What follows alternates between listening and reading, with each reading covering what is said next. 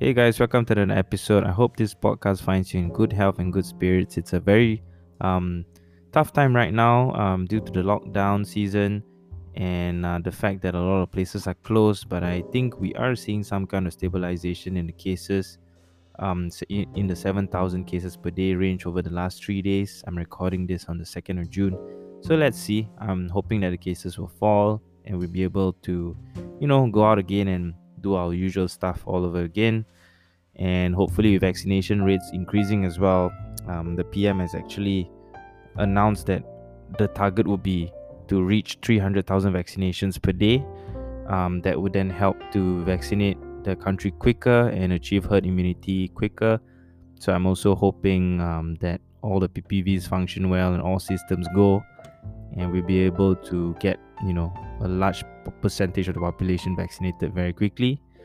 Um, basically, if you look at um, the markets and if you look at how uh, we're thinking, I think investors are thinking right now, um, we didn't see any spike in the prices of the glove makers, surprisingly. Um, I remember back in twenty twenty, every time there was a lockdown or restriction announcement, Um, the glove makers have um, really, really rallied. So I think the the party is really over in the glove space right now. You actually can see them as more of a steady dividend play. Um, strangely, no one I, I never thought I would be saying that, because it's always been known to be a growth um, sector. But I think uh, if you look at the analysts' uh, projections in the street, um, Top Glove is expected to give, you know, Um, low teens to high single digit dividend yield at current levels. So I think it's a pretty good time to pick up some Top Glove. Again, this is not investment advice. I am not a investment professional, and this is just my personal decision. That's what I would do for my personal portfolio. Um, and also I think uh, if you look at the office space as well, um, it's getting quite scary at all, as of now. With the lockdown, I think, you know, after almost two years of COVID, we're seeing a big shift and really an acceptance that remote working is really the new way forward. Um, you know, I don't think any company right now is not equipped with some B C P or business continuity program or some kind of remote access to their emails and their systems that they need to perform the work that they do. So I really believe that, you know, work from home or really work re- working remotely is the new normal. I think it's definitely going to affect um, office rental, um, and it's going to basically boost up more co-working spaces activity, uh, mainly because I think companies will just start to realize that they don't need to um, push for long-term leases in, in um, expensive rental buildings um, in the middle of the city. So, you know, right now, working remotely, working from anywhere is really the trend. And I wouldn't say it's it's something that was, um, I wouldn't say it's something that people want to do, but people just really need to do. Currently, with this spike in cases, who can really feel safe going to a indoor air-conditioned um, facility? And uh, it's it's getting scary lah, right? So people rather just work from home or work from else from far away from other people. So I think it's it's already here, it's already happening. It's better that we accept this thing, and that's how you should make your investment decisions as well.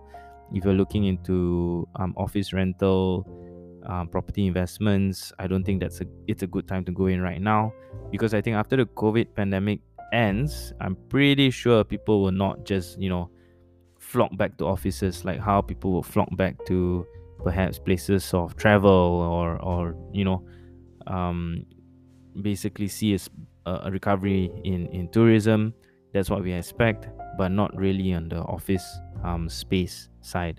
It's going to take a long time before people people feel comfortable coming back, even though if you're vaccinated, you know, I, I think it's not a very easy, straightforward decision to say, okay, everybody come back to office now. I think there's there's got to be contingency plans um, to make sure that um, like, you know, not if let's say there is an issue, there is a case in the office, your whole operations will not shut down.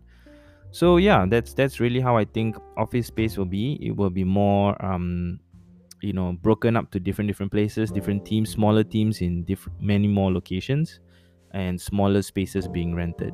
So that's what I think, honestly. Um, other than that, I think in Malaysia also we're seeing a lot of um, good experiences with the vaccination process. I think perhaps not um, before the vaccination, but during the vaccination process, everyone's saying that they had a good time at the P P V.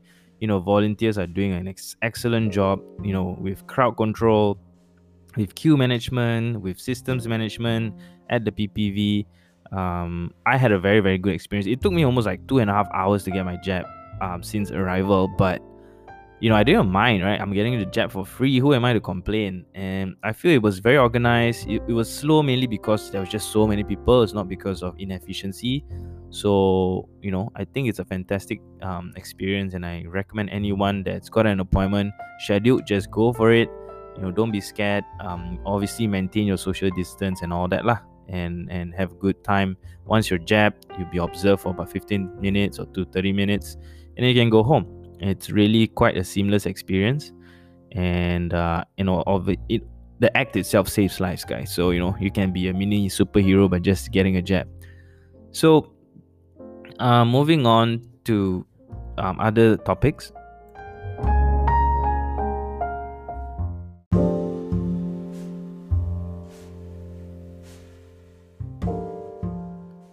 Hey guys, welcome to another episode. I hope this podcast finds you in good health and good spirits. It's a very um, tough time right now um, due to the lockdown season and uh, the fact that a lot of places are closed. But I think we are seeing some kind of stabilization in the cases, um, in the seven thousand cases per day range over the last three days. I'm recording this on the second of June. So let's see. I'm hoping that the cases will fall and we'll be able to, you know, go out again and do our usual stuff all over again, and hopefully with vaccination rates increasing as well. Um, the P M has actually announced that the target will be to reach three hundred thousand vaccinations per day. Um, that would then help to vaccinate the country quicker and achieve herd immunity quicker. So I'm also hoping um, that all the P P Vs function well and all systems go, and we'll be able to get, you know, a large percentage of the population vaccinated very quickly. Um, basically, in, if you look at um, the markets, and if you look at how uh, we're thinking, I think investors are thinking right now, um, we didn't see any spike in the prices of the glove makers, surprisingly. Um, I remember back in twenty twenty, every time there was a lockdown or restriction announcement, Um, the glove makers have um, really, really rallied. So I think the the party is really over in the glove space right now. You actually can see them as more of a steady dividend play. Um, strangely, no one I, I never thought I would be saying that, because it's always been known to be a growth um, sector. But I think uh, if you look at the analysts' uh, projections in the street, um, Top Glove is expected to give, you know, Um, low teens to high single digit dividend yield at current levels. So I think it's a pretty good time to pick up some Top Glove. Again, this is not investment advice. I am not a investment professional, and this is just my personal decision. That's what I would do for my personal portfolio. Um, and also I think uh, if you look at the office space as well, um, it's getting quite scary at all, as of now. With the lockdown, I think, you know, after almost two years of COVID, we're seeing a big shift and really an acceptance that remote working is really the new way forward.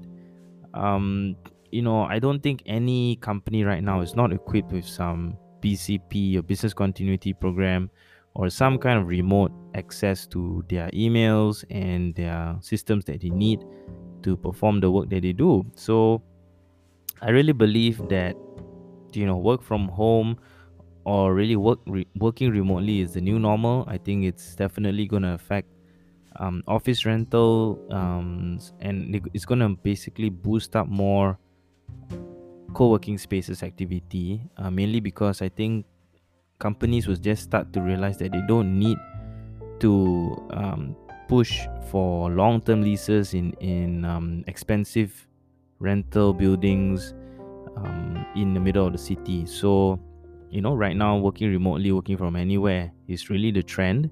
And I wouldn't say it's it's something that was, um, I wouldn't say it's something that people want to do, but people just really need to do. Currently, with this spike in cases, who can really feel safe going to a indoor air-conditioned um, facility? And uh, it's it's getting scary lah, right? So people rather just work from home or work from else from far away from other people. So I think it's it's already here. It's already happening. It's better that we accept this thing, and that's how you should make your investment decisions as well. If you're looking into um, office rental, um, property investments, I don't think that's a it's a good time to go in right now, because I think after the COVID pandemic ends, I'm pretty sure people will not just, you know, flock back to offices like how people will flock back to perhaps places of travel or or you know, um, basically see a, a recovery in in tourism. That's what we expect, but not really on the office um space side. It's going to take a long time before people people feel comfortable coming back, even though if you're vaccinated, you know, I, I think it's not a very easy, straightforward decision to say, okay, everybody come back to office now. I think there's there's got to be contingency plans um to make sure that um, like, you know, not if let's say there is an issue, there is a case in the office, your whole operations will not shut down. So yeah, that's that's really how I think office space will be. It will be more, um, you know, broken up to different different places, different teams, smaller teams in different, many more locations, and smaller spaces being rented. So that's what I think, honestly. Um, other than that, I think in Malaysia also we're seeing a lot of um, good experiences with the vaccination process. I think perhaps not Um, before the vaccination, but during the vaccination process, everyone's saying that they had a good time at the P P V. You know, volunteers are doing an ex- excellent job, you know, with crowd control, with queue management, with systems management at the P P V. Um, I had a very, very good experience. It took me almost like two and a half hours to get my jab um, since arrival, but you know, I didn't mind, right? I'm getting the jab for free. Who am I to complain? And I feel it was very organized. It, it was slow mainly because there was just so many people. It's not because of inefficiency. So, you know, I think it's a fantastic um, experience, and I recommend anyone that's got an appointment scheduled, just go for it. You know, don't be scared. Um, obviously, maintain your social distance and all that lah. And, and have a good time.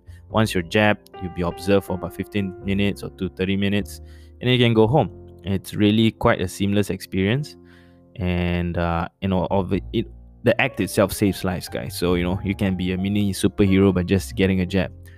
So, uh, moving on to um, other topics.